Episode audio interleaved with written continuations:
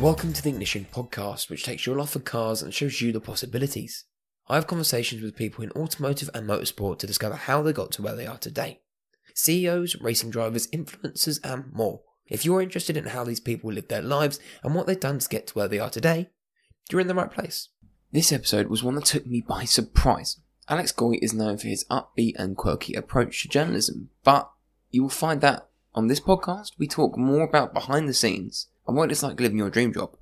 So enjoy an old one that that I didn't realise until now was one of the best. You like cars, right? That's why you listen to this podcast. Well, I've got exciting news. The Ignition podcast is going in person. I am creating a space for all of us to meet. I'm inviting guests, audience members, and business owners that I've had on the podcast.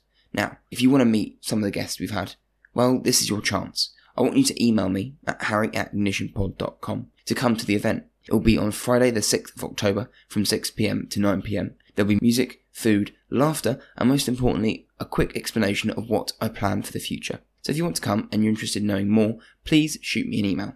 I look forward to seeing you guys in person. Alex, welcome to the podcast. How are we? Hello, I'm good, thank you. How are you?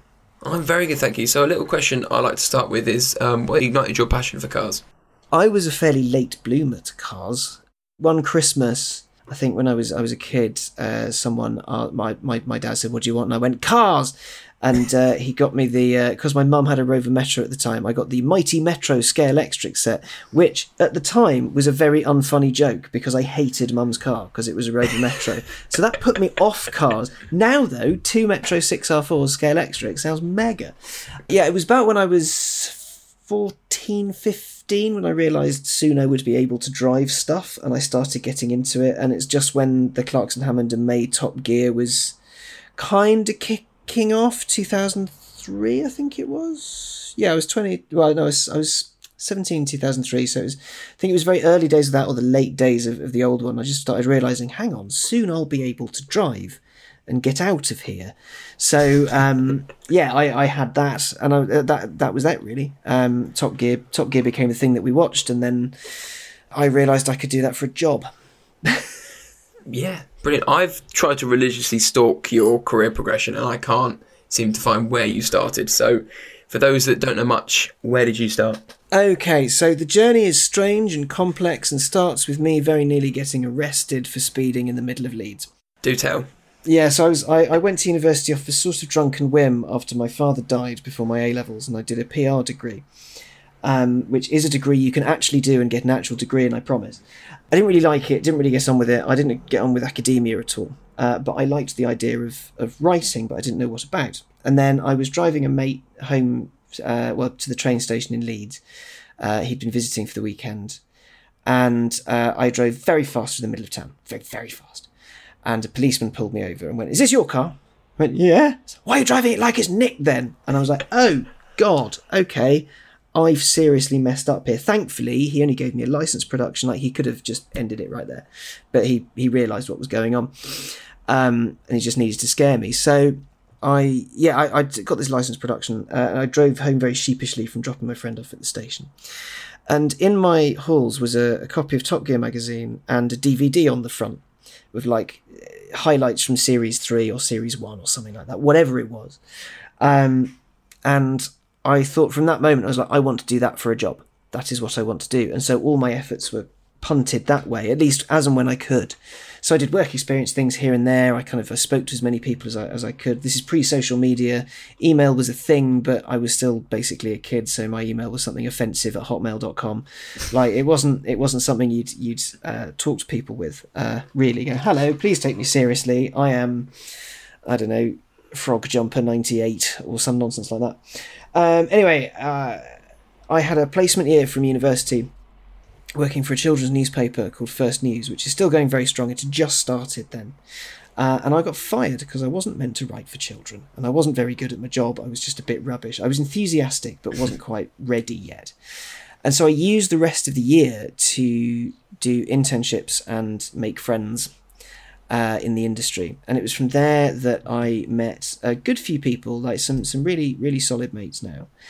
Um, and then after university, um, it was 2008, which you might remember is when all the money fell off There was no money, so it was a really bad time to try and get into automotive journalism. This turned out to be a really good thing for me Yeah. because you know I did the intern trail. So I was at Auto Express for, for months on end. I was at uh, I was at PistonHeads for a whole summer. I think that was during my placement year. I was there for three months.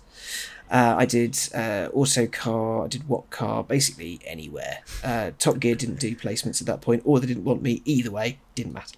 Uh, I was I was everywhere, but it was while I wasn't earning much money that I realised there was a bit of a gap in the market, and there was a um there was a, a, a short-lived uh, site called iMotor, which I was interning for. Now iMotor uh, was found was ed- edited by CarWow's Matt Watson. So he was doing the video on Auto Express, and they punted him over to this thing called iMotor, which is all digital all the time.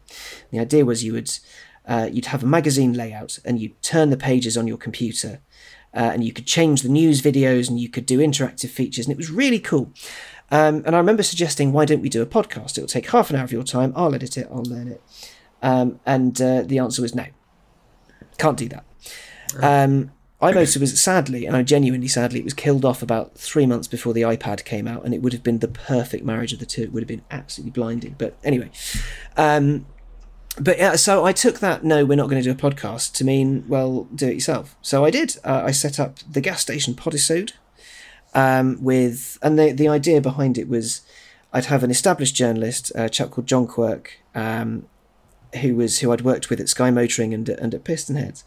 Um, we'd get John in to be the sensible grown up journalist who actually knew things. We'd get my flatmate and one of my best mates, Phil, uh, to be the everyman who would ask the stupid questions, and then I would sort of front it and be the loud one. We were basically the Inbetweeners of motoring journalism. It was a bit tragic, but it was quite Perfect. fun. But the idea was get me a job, or at least get me notoriety within the industry so that people knew I could do stuff and I was going to hang around. Um, and it worked. I mean, it did. We were going for a good couple of years because there was no money for, for ages. So we started it in what 2009, I think 2000 and 2009 ish, 2010 ish maybe. And because I was doing bits of work here and there, like the, the the world was picking up, but you know we were being invited as the podcast onto launches, onto like to go drive stuff, onto special events, onto X Y Z, uh, and we did a Volvo drive to Snowbombing Festival in Mayrhofen and I met this bloke called Drew on it. This this this duo called Drew Drew and Rory from CNET, and they did CNET's car tech videos. And these two will be quite important later on in the story. And we sort of kept in touch, and we had a good giggle, um, and it was it was a blast. Um, and then you know we got people kept seeing what the what the podisode was doing, and then I was getting more freelance gigs, and it was all managing quite neatly. Uh, I was also I also because there was again not really anyone else doing it. Um, I did a weekly news video from my bedroom. I was in a flat in Putney, and I taught myself how to script, uh, how to write the news, how to edit badly. I hasten to add. I mean, they're still out on the internet somewhere, I think. Um, but you know, I, I taught myself how to do this stuff because I wanted to present, but no one was going to pay to teach me, and no one was going to take a punt because no one had any money. So with the, the these two things combined with getting freelance work and doing things, and editors genuinely taking a punt on this bloke who was refusing to go away, the unflushable intern. Um, I uh, yeah, I managed to sort of eventually get a job in the tail end of 2011 at this news agency I'd been sort of doing freelance bits for, um, and then uh, I. I'll, never forget it because we were at a Toyota Yaris hybrid launch, and the chap I was driving with I'd known for a while, and he was taking ages to get in the car, ages and ages and ages. And he sat in. I went, "Well, to get the job, then." He went, "How did you know?" I didn't, but now I do. This is excellent. Uh, and yeah, it turns out he'd just been offered a job at a, at a magazine that he'd always wanted to work for. And I went, Can I have your old job? And he went, Yeah, go on then. Perfect. So we made that happen. I was there for five months uh, because three months in, this Drew chap from before got in touch and went, we need someone who's good in front of a camera, knows people, is a bit cheap, um, and is is keen, and we need them to make the kind of films we want we want you to make, or you want to make. Sorry, like we want someone who's enthusiastic, not you've been sent out on this launch, say these things about the car, not identikit stuff. Uh, And that was Drew Stern from from now Car Carfection, then XCar.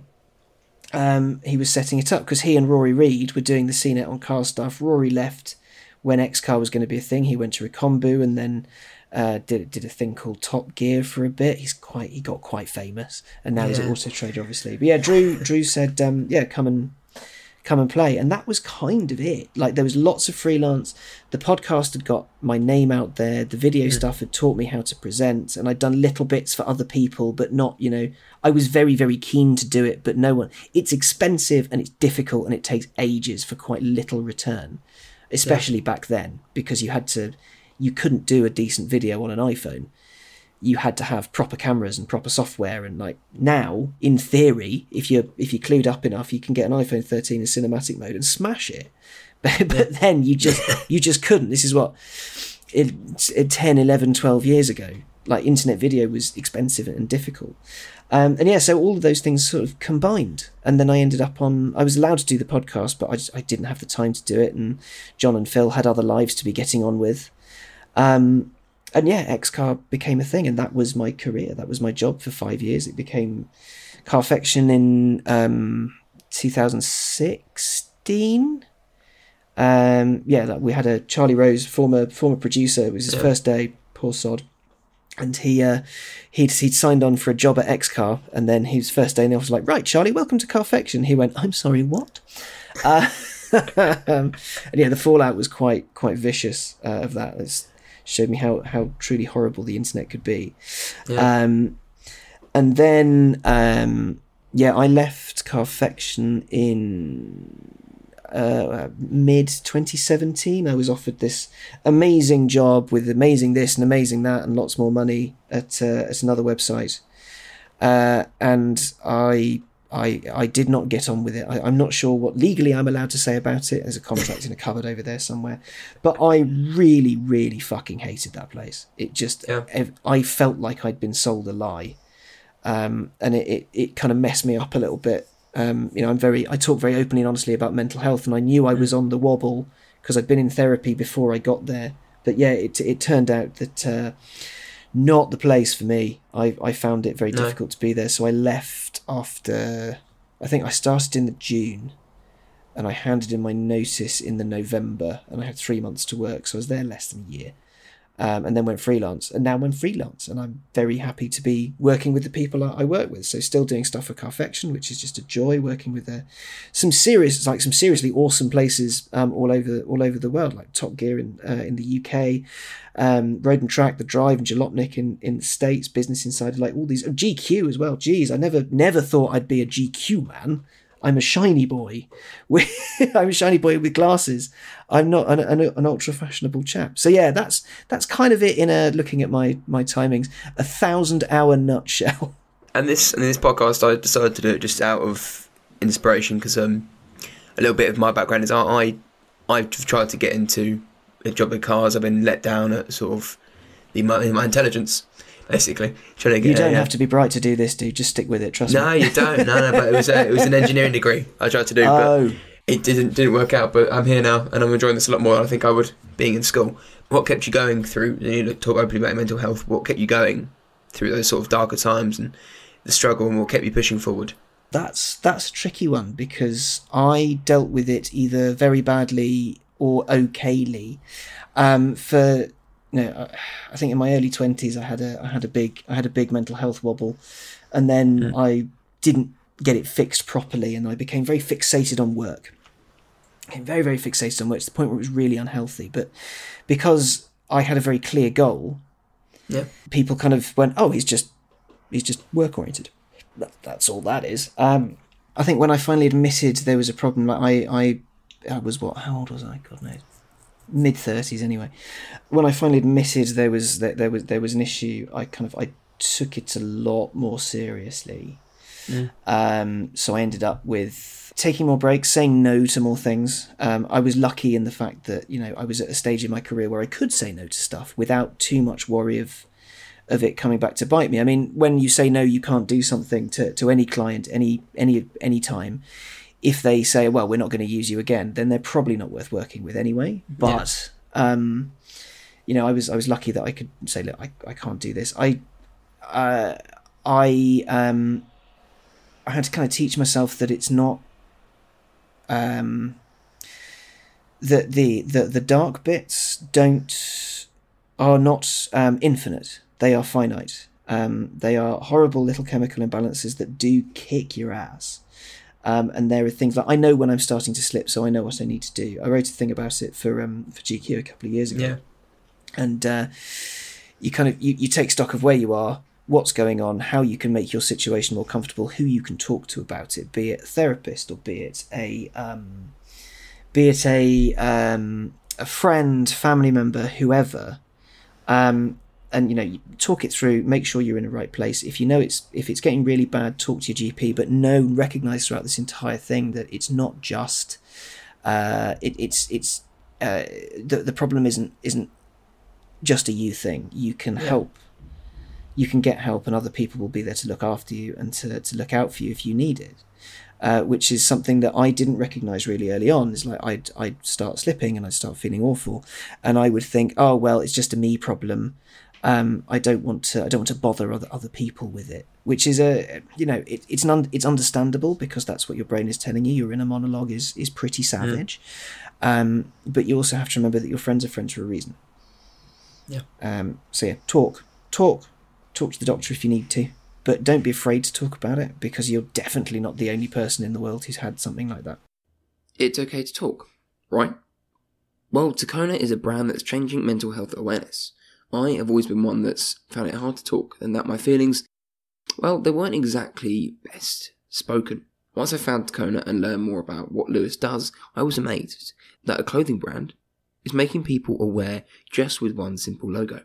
If you see a Takona t-shirt, a shirt, a cap, a hat, a sticker, whatever it is, you know that person knows it's okay to talk. And because they want to help spread the message, Takona is giving us 10% off. So if you're listening to this podcast, in the show notes below will be a link to the website, and if you use code Ignition10, you get 10% off store-wide products. So enjoy, and enjoy the rest of the episode. No, it's, it's definitely something that I think we've all dealt with. I personally have my own struggles with it, but it's like I say, it's all about catching it first, knowing how to deal with it, and, and speaking because obviously that's that's the way we deal with things. We get them out. We we're tribal animals, so we like to, we like to we like to converse. Yeah. Moving on from sort of the worst part of your brains to the better part of your brains, when you're looking at writing articles and talking about your passion, where do you get inspiration from? Um. Oh, sorry. There's some police going past. God bless living in central London. Um, Run. crime. Um, inspira- You know what? It, it used to take me ages to kind of gear myself up to do writing, to scribble, to to get myself in into the space. But so long as the subject matter's good, um, I can pretty much stream of consciousness now. I mean, there are some days where you just go, I can't do this. I cannot function. Like I've had days where I need to write a script, you know, five, six, seven hundred word script. Should be able to knock that out fairly easily, and you just can't. Like every keystroke is a pain. Everything is a struggle, and sometimes you've got to step back and you've got to get away from the guilt that oh, I really should be doing something. It's like there's no deadline. You're fine. Don't worry. Um, and uh, yeah, I think so. My my kind of inspiration a lot of the time is literally just pulling it out of my arse and hoping it works. Um, which does I you know I, I I really wish I had this sort of amazing kind of out of body trippy experience that would show me the way to create perfect everything. But the reality of it is I've writing or writing anything or doing anything creative can become a muscle if I do something that genuinely challenges me, I have to sit about. I have to sit and think about it. I have to learn all around the topic. I have to. I have to envelop myself in it.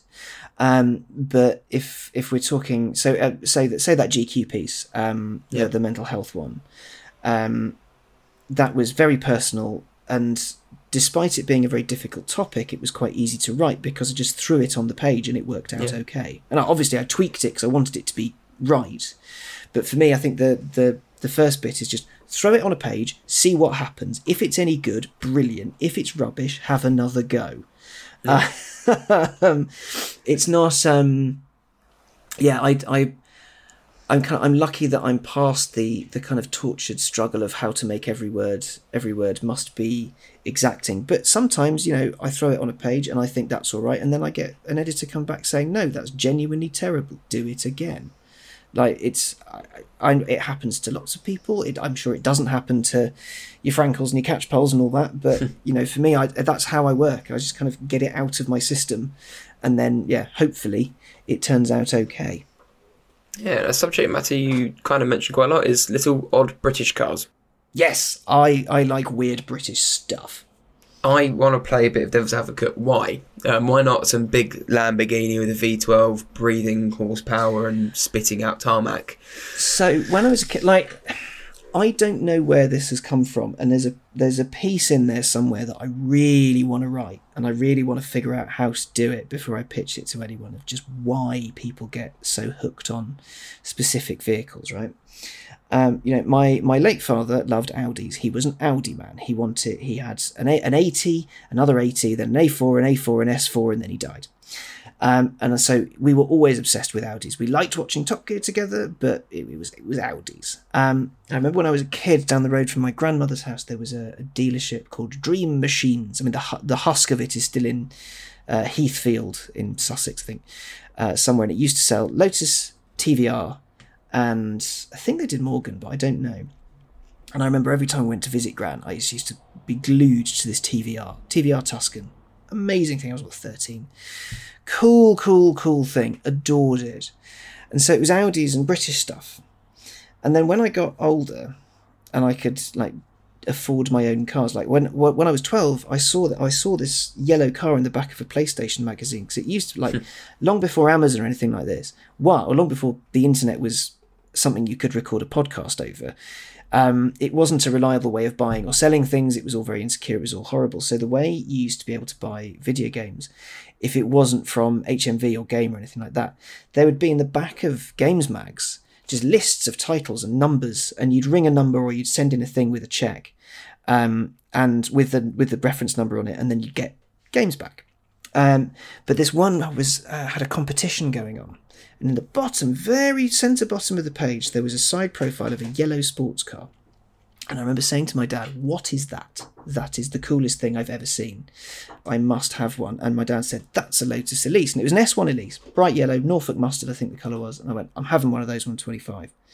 And that was that. And I, I don't get why I like weird hand built British stuff. I just do.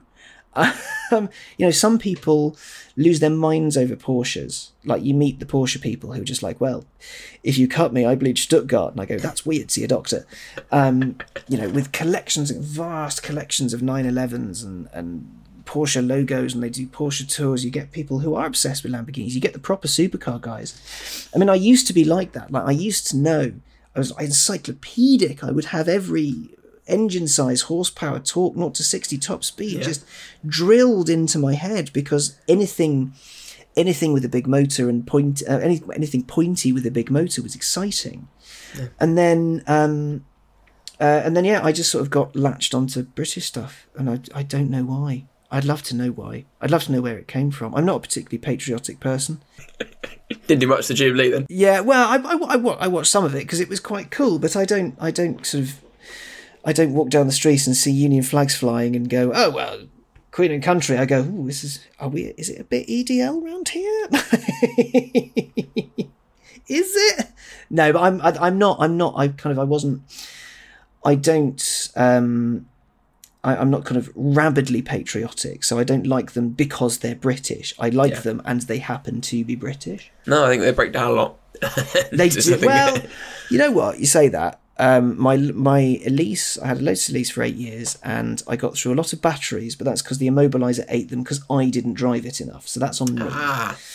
Um, the Morgans had a couple of little issues, but they were eminently fixable, and my Aston has been absolutely fine. In terms of joy, then, because you said you joy of driving these things must give you immense mm. joy. Which which car has given you the most, and what was it? Uh, Morgan three wheeler, easily. I liked it so much, I bought one. It's uh, honestly, it is impossible to be miserable in that thing. I've driven it through a hailstorm. I've driven it through lightning at 70 miles an hour. I've driven it through gale force winds, you know, torrential everything, uh, bright sunshine, cold, warmth, you name yeah. it. You cannot be miserable in it. I mean, the, it, it handles terribly. Uh, it's not that great on fuel. It's not very aerodynamic. It's uh, it's it's not very fast. It's it's. I definitely wouldn't fancy my chances in a crash, but it makes people smile. It does. Um, it makes you smile behind the wheel. It makes everyone you see smile. They're very confused when, uh, in my case, a tiny purple shark overtakes them at quite some speed. Uh, but they, uh, it, it just people people really like it. They, I think it's because it's so weird and so yeah. out of out of whack with anything they'd expect to see. I mean, mine's got a face, which kind of humanizes it, well, not, not humanizes it, but but makes it seem friendlier. Um, and uh, yeah, so it, it it's you know it's, it's just a happy, happy, bright, bouncy little thing. Um, and because it isn't, because you you don't need to be on a knife edge to get the best out of it. You can you can play with it at thirty miles an hour. You know, it Yeah. wobbles. It's it's softly sprung. It won't it won't throw you around. So I've got you know because you can play with it um, at such low speeds because it makes noise and it's it's drama but it's tiny you know i don't have to be doing 130 miles an hour to get a little bit of a skid out of it. And if i do get a bit of a skid out of it you know it won't spin and kill me because it's so so pliable on its limit you know it, you, you don't have to be chris harris to get the best out of it and i'm definitely not chris harris and neither is i hate to break it to you neither are 99.9% of the people who claim to be chris, Chris harris Harris. you know, oh, I, I- I got it super sideways on that roundabout. Did you, or did you lose control? And do you belong in prison? The Hold My Beer Brigade are wonderful. definitely. And um, the flip side, the one that's giving you maybe the most headaches, or is confused or frustrated you the most. Uh, Alfa Romeo 4C. That's very quick. It's uh, because it's the car that should have been perfect. Um, it's not the fact that there was so much hype around it that that didn't help. Uh, you know, it's a car that should. It was carbon bodied. It was beautiful. Oh well, the headlights are a bit weird. It's carbon body. It was beautiful. It was Italian. It had um, you know a new engine. It had admittedly the wrong gearbox. Um, but it had everything going for it. It was supposed to be this rebirth of Alfa Romeo, the same rebirth that's supposed to have happened so many times by now. Um, but this was going to be that that big turning point. Um, and I knew the G, like I, the initial launch was at their test track in Italy, and it was all very smooth and very wonderful. And the reviews came back, so oh, it's brilliant. It's the car that Alfa always should have been making. And then I, uh, and then the UK reviews started coming in, and I was like, "This is a bit weird. What's the big change?" And I got in it. Um, we did a, an X car film with this in Wales, and the steering was terrible. The seats were uncomfortable. The visibility was terrible. Like even in a mid-engine car, where the visibility is quite poor, Yeah. the visibility was awful. The engine sounded terrible. The gearbox was just a bit cack. Uh, the steering, uh, you know, because the suspension was so like badly put together, it just went everywhere. I mean, it tried to, you know, it, I had to fight it in a straight line on a Welsh mountain road to not fall off the edge of a cliff. Like that was that was kind of it was a seat of your pants kind of thing, which some Yeah. people might see as a positive, but I see as a real wasted opportunity. Um, if it had had a bit more money and a bit more time, it could have been a thousand times better. It could have, it could have, it could have been that car because it was what forty five grand, two hundred and something horsepower, and it was pretty. Um, but instead, a ten year old Lotus Elise just ran rings around it, and that was you know half the price or si- similar to buy new, but you could get one for half the price used. That may may not have been quite as quick, but the steering was properly set up. The suspension was sorted. The you know, as, as a thing it was just it was just better. Um and yeah i was i was disappointed with it to the point of being quite cross with it. Um and it will forever be my benchmark of this is this is how not to do it and i think there's a lot of people that that have that like what's your biggest disappointment Alfa 4c Yeah, we've got the uh, Lotus at one end and the Alfa the other. Um, Yeah. What I mean, what do you think about the, the Maserati MT20? I believe, isn't it? MC2 not had a go. I like the idea of it. I think it would have. I, the the interesting thing is, if you look back through Maserati's concepts, the Alfieri sports car concept looks very much like the Ferrari Roma, doesn't it? Looks a does. lot like the Ferrari Roma. And you know that whole mid-engine V6 thing, or or maybe a, a, if there was a company that had its own quite powerful V6, um, and maybe maybe wanted to fix some wrongs for a mid-engine sports car, maybe that would have been really good. Um, but hey, Alfa Romeo doesn't have a sports car, and Maserati has the MC20. So, and Ferrari has the Roma.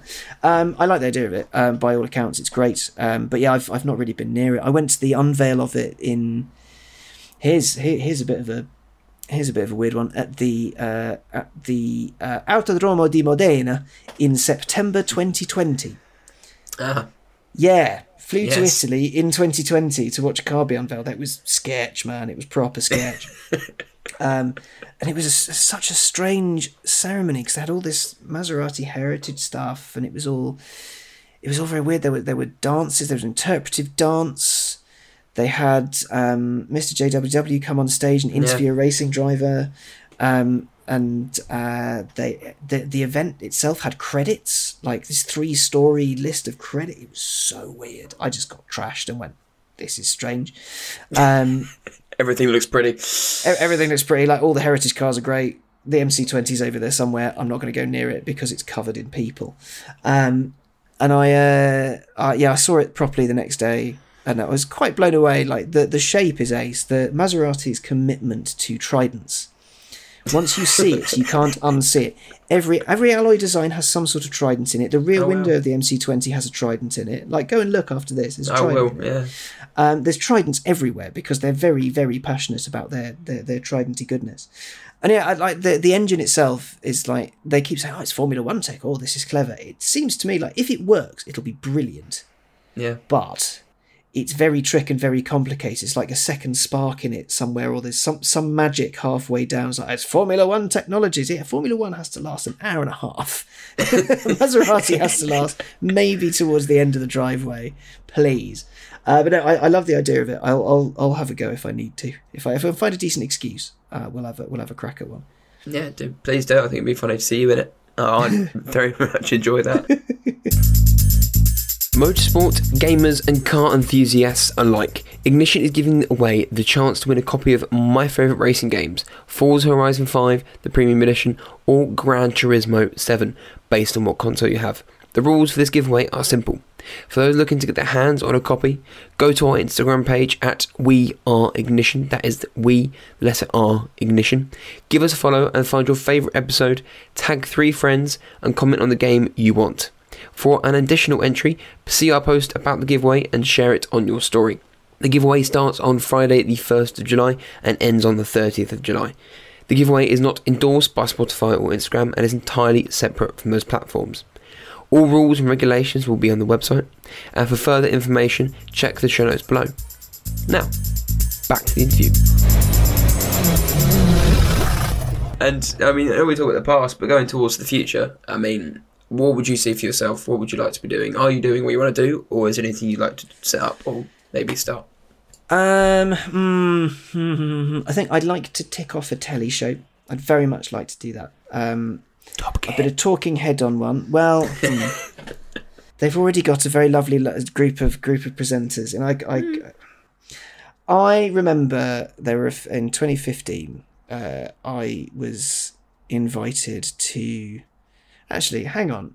Ant Anstead gone on the record and said he auditioned for it. So I wa- I was I was invited to screen test for the for the Chris Evans one, and it was the most surreal day. It was brilliant. Oh wow! Um, it was really, really cool. Uh, it was very special. I'm very lucky to have done it. To have gotten that close was great.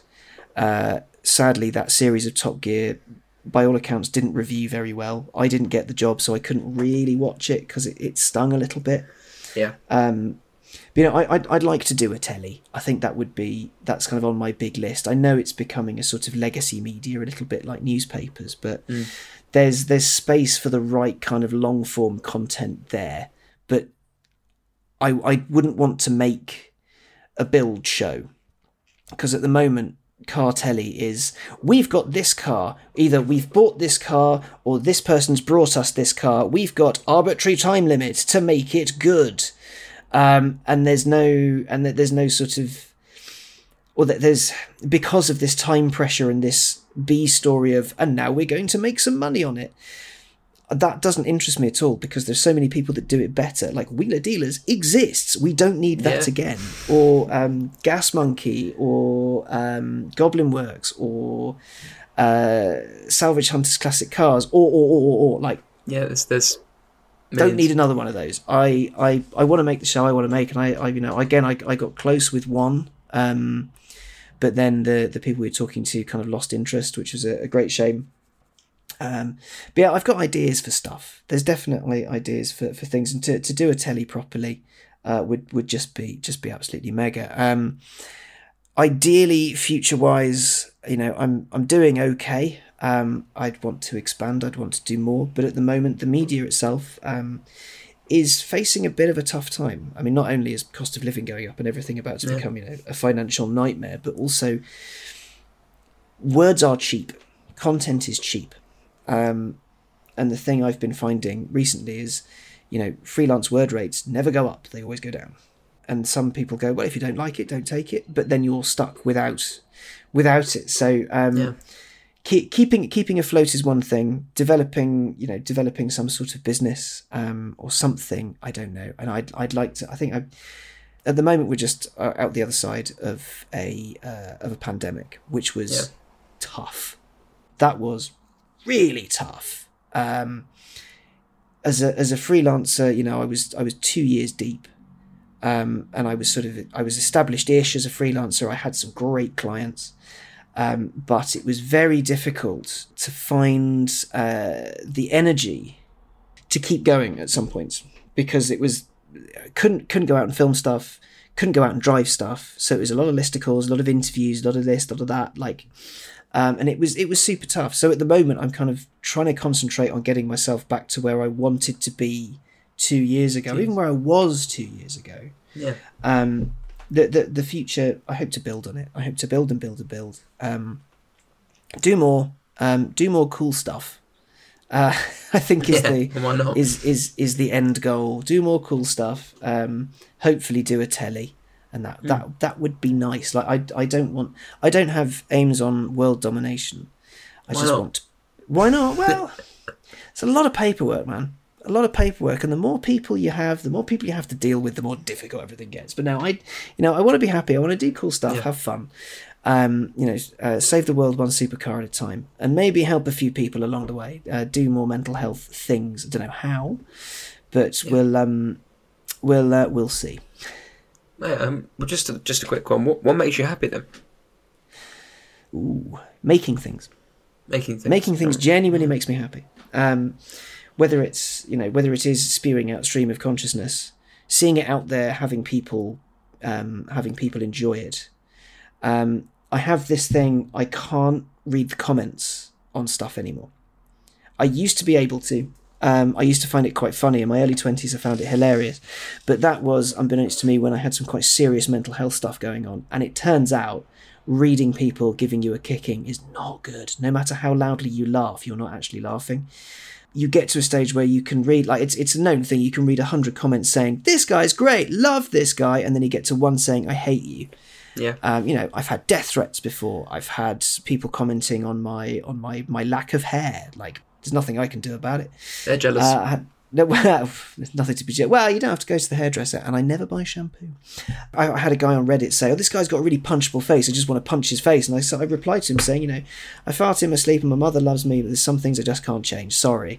Um, uh, there's one I remember quite recently. We did a the the Carfection video. We did a walk around of Ian Callum's uh, Vanquish. You know, huge day for me, and I, I was aware that I was doing less exercise, and I was trying to fix that. So there was perhaps a little bit more of me than, than there used to be. But I was also, I started there in my mid twenties. I was then in my early thirties. Bodies change, friends. Bodies, people, they they change. I was wearing quite a, a, a tight fitting top, and I was really pleased with the video because Ian, he's just a dream to talk to. He's he's one of my favouriteest people. And uh, I was looking through the comments, and this one bloke goes, "Alex, I like your work, but you have become fat." And like, what, what good does that do to anyone? Like, why does that person feel the need to say that? It would be like if someone walked up to anyone in the street and went, "I hate you." All they know is that is that little twenty minutes or that Yeah. little ten minutes, and yet they there's this sort of uh, possession uh, they they feel they have, which can yeah. Anyway, sorry, gone off on a little bit of a tangent. Um, making things, um, improving, improving things, doing things better. I never want to phone anything in. No. You know, each script has to be a little bit smarter, a little bit uh, like slightly better written. Um, each uh, each each video, you know, I want to keep the the level of presenting. I want to keep it up there. I don't want to be half asleep, even if I am half asleep. You don't want to appear like that. Um, I want people to enjoy what I do. I mean, most recently, um, you'll see me banging on about it on various social networks. I've I've started doing photography.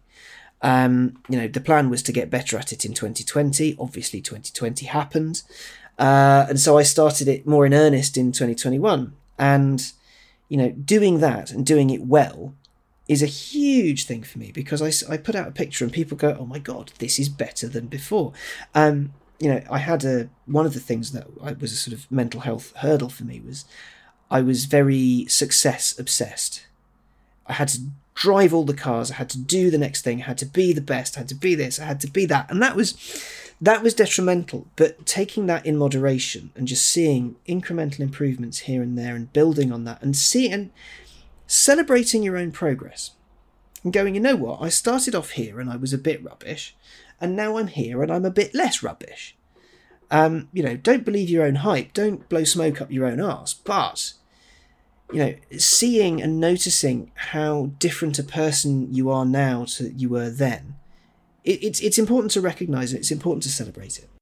I think it's very important. I mean, I do a bunch of self development stuff in my own time, like reading, and it's one of those things where even if you get one percent better, anything every day, you're 37 times better by the end of the year, and it snowballs, and you can see it happening. And especially this podcast, the, the first one to now, looking yeah. at uh, with with podcasts, like if if the gas station podisode was still was still available, I think I've got it on a hard drive somewhere. It's definitely not on Apple anymore because the bloke whose server we hosted it on went on fire. But he was hosting it for free, so it was hey. This was before podcasts were easier to to create. It was complicated. It takes seconds. Horrible. Yeah, not not then, not then. um, in the in the old days, wow, I sound like a proper old fart. But yeah, it was the, the first one was just awful um, and the editing got slowly and slowly better, and the, the quality yeah. of the audio got better, and you know it all just became a little bit more. And then you would go and listen to the early one and go, "Wow, that was rubbish," and then the later ones go, "Yeah, that's passable. I wouldn't kick that out of bed." No, and I haven't yet. So there we, there yeah. we go. Brilliant. Um, so sort of going on from that and looking at what what excites you about the sort of the long form content. What did you like to develop in that? Um, I think that uh, it's with long form stuff.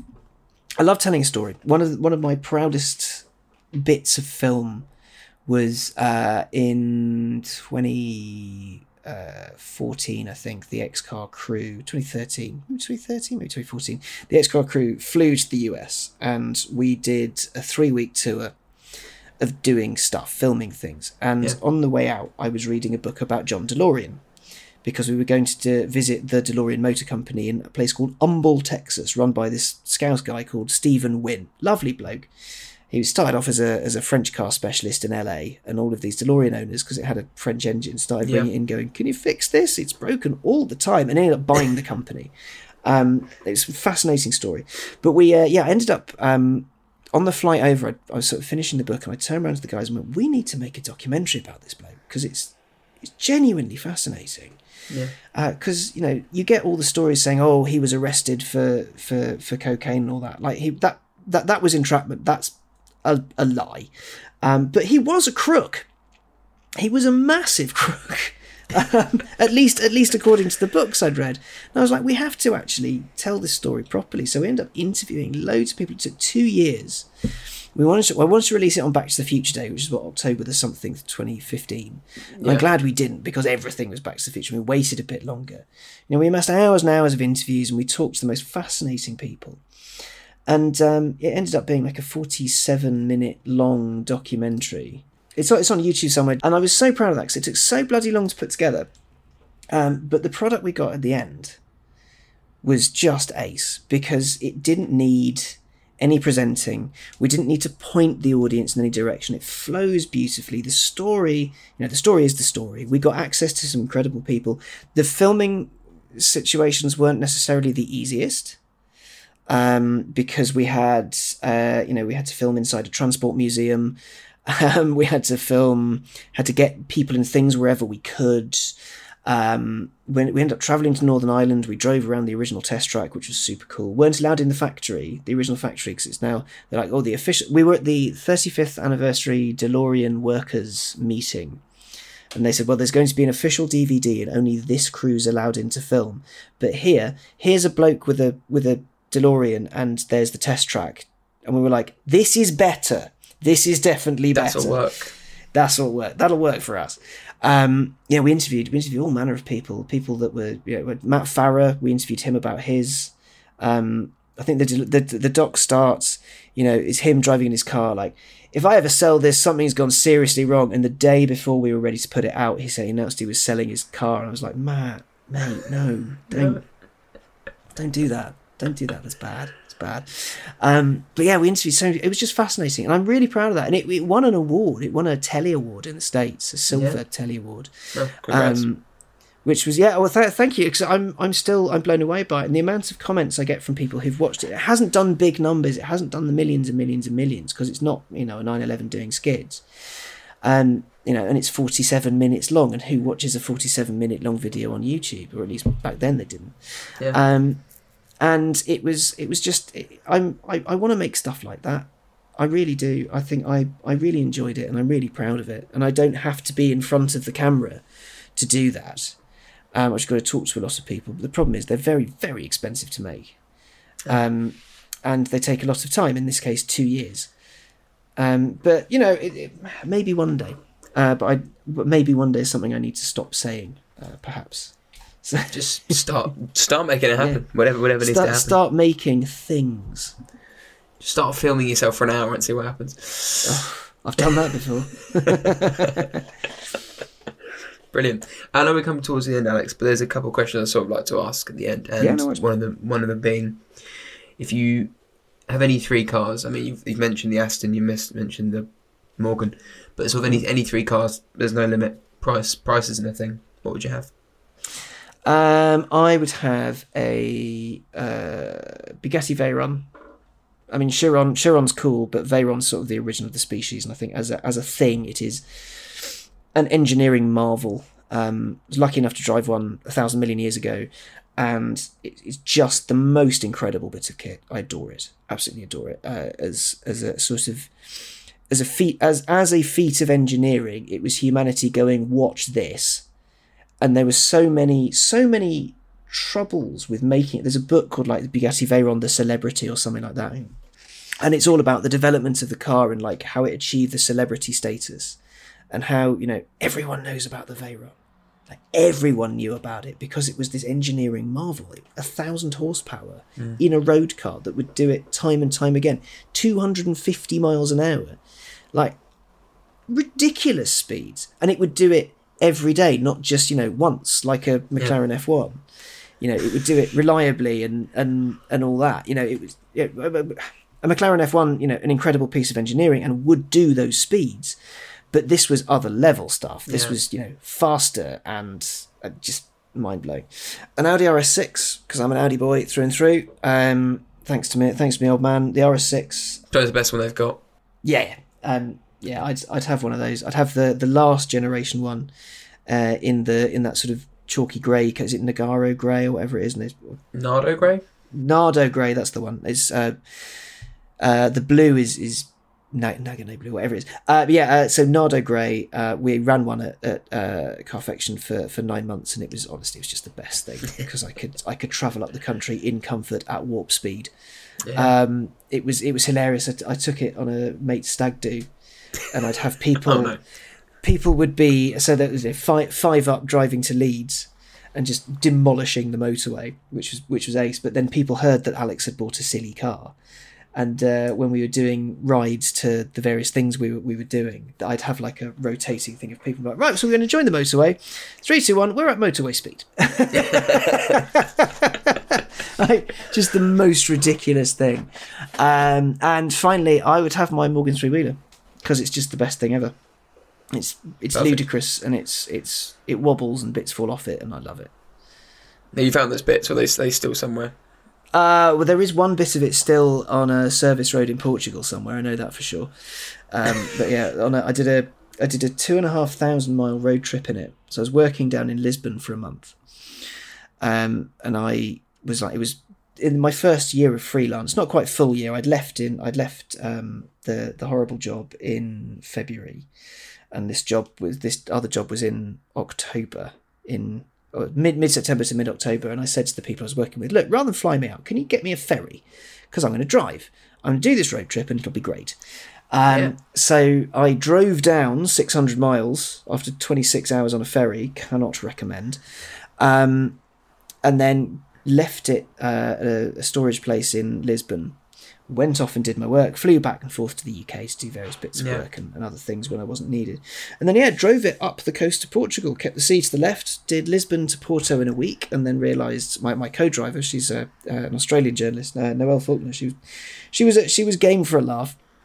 And she uh, decided that, uh, well, we kind of both figured out that you can't drive slowly from Porto to London in a week. Uh, so we ah. had to nail it up the continent during which time, um, yeah, one of the uh, the bolts that keeps the luggage rack attached just let go. Um, that decided it wasn't going to play ball anymore. Um, so yeah, luckily retrieved enough of that to make something new out of it. Um, and we had to. What else did we have to do? Uh, yeah, the belt started squeaking at quite at seventy miles an hour, which was a little concerning. I had a panic attack entering Spain. Um, we, yeah, we that's when we drove through hailstorms and thunderstorms and things like that. Ah, it was it, it, was quite the experience. Great, I love it. Sounds, sounds brilliant. I might have to try yeah. that. Not in a moment, oh, definitely. in something. Definitely, definitely, definitely. Yeah, and you might have already answered this. One car and one road. Where would you go and what would you take? That's really tough. Um, probably uh, the three wheeler and the Route Napoleon. I mean, I own the three wheeler, so I know what it's like and I know what it can do. So I'm a little bit like, I will take the car. I know I like. So long as it, uh, can I choose the weather as well? Yeah, I guess this is the first. Cool. Yeah, go for it.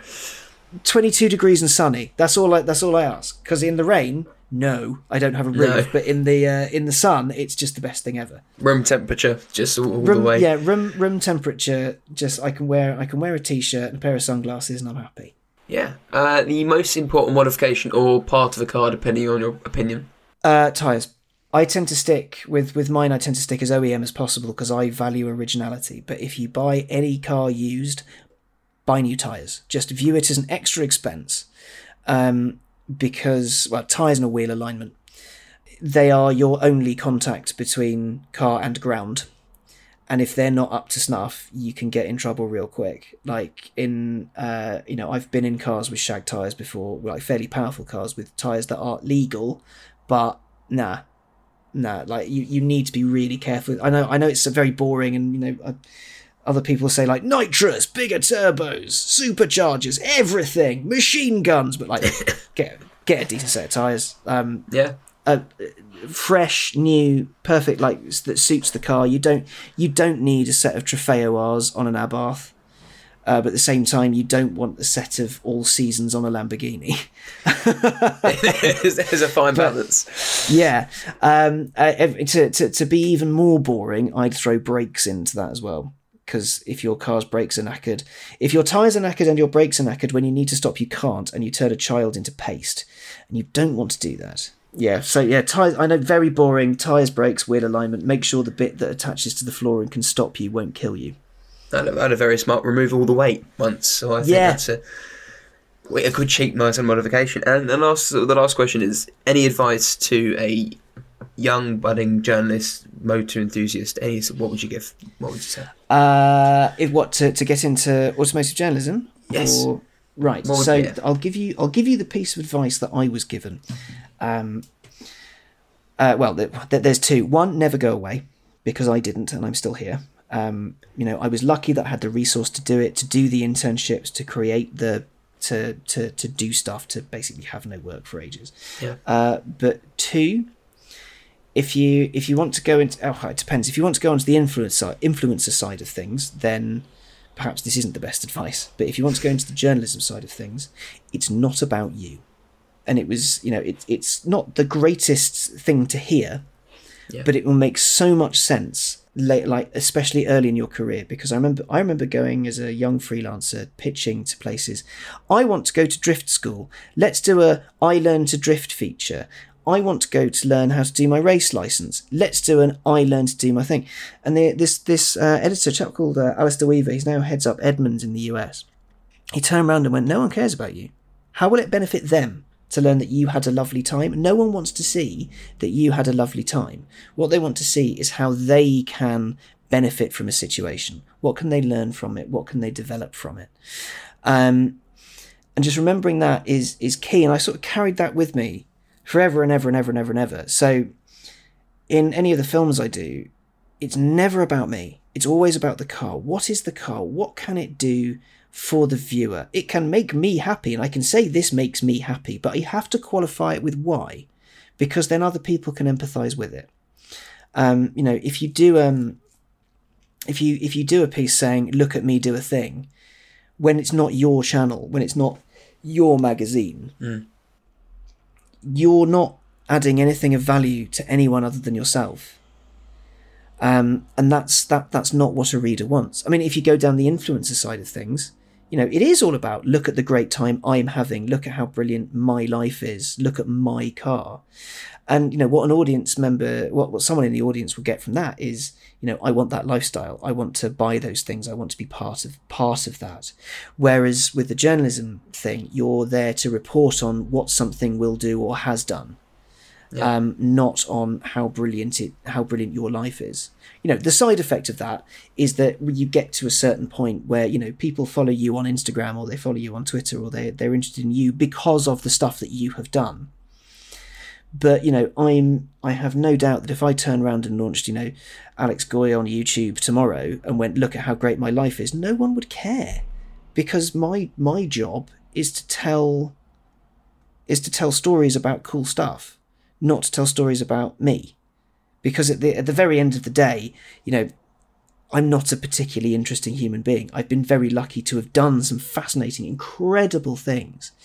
But you know, me turning around going, "Hi guys, yeah. So for breakfast today, I had a, a Scotch pancake and a cup of tea, and now I'm just going to sit at my desk for six hours and write a story for a magazine." Thanks. Don't forget to like and subscribe. Please don't hate me. Um, no, I, I couldn't. I couldn't do that. Um, plus, on especially on the influencer side, those guys hustle.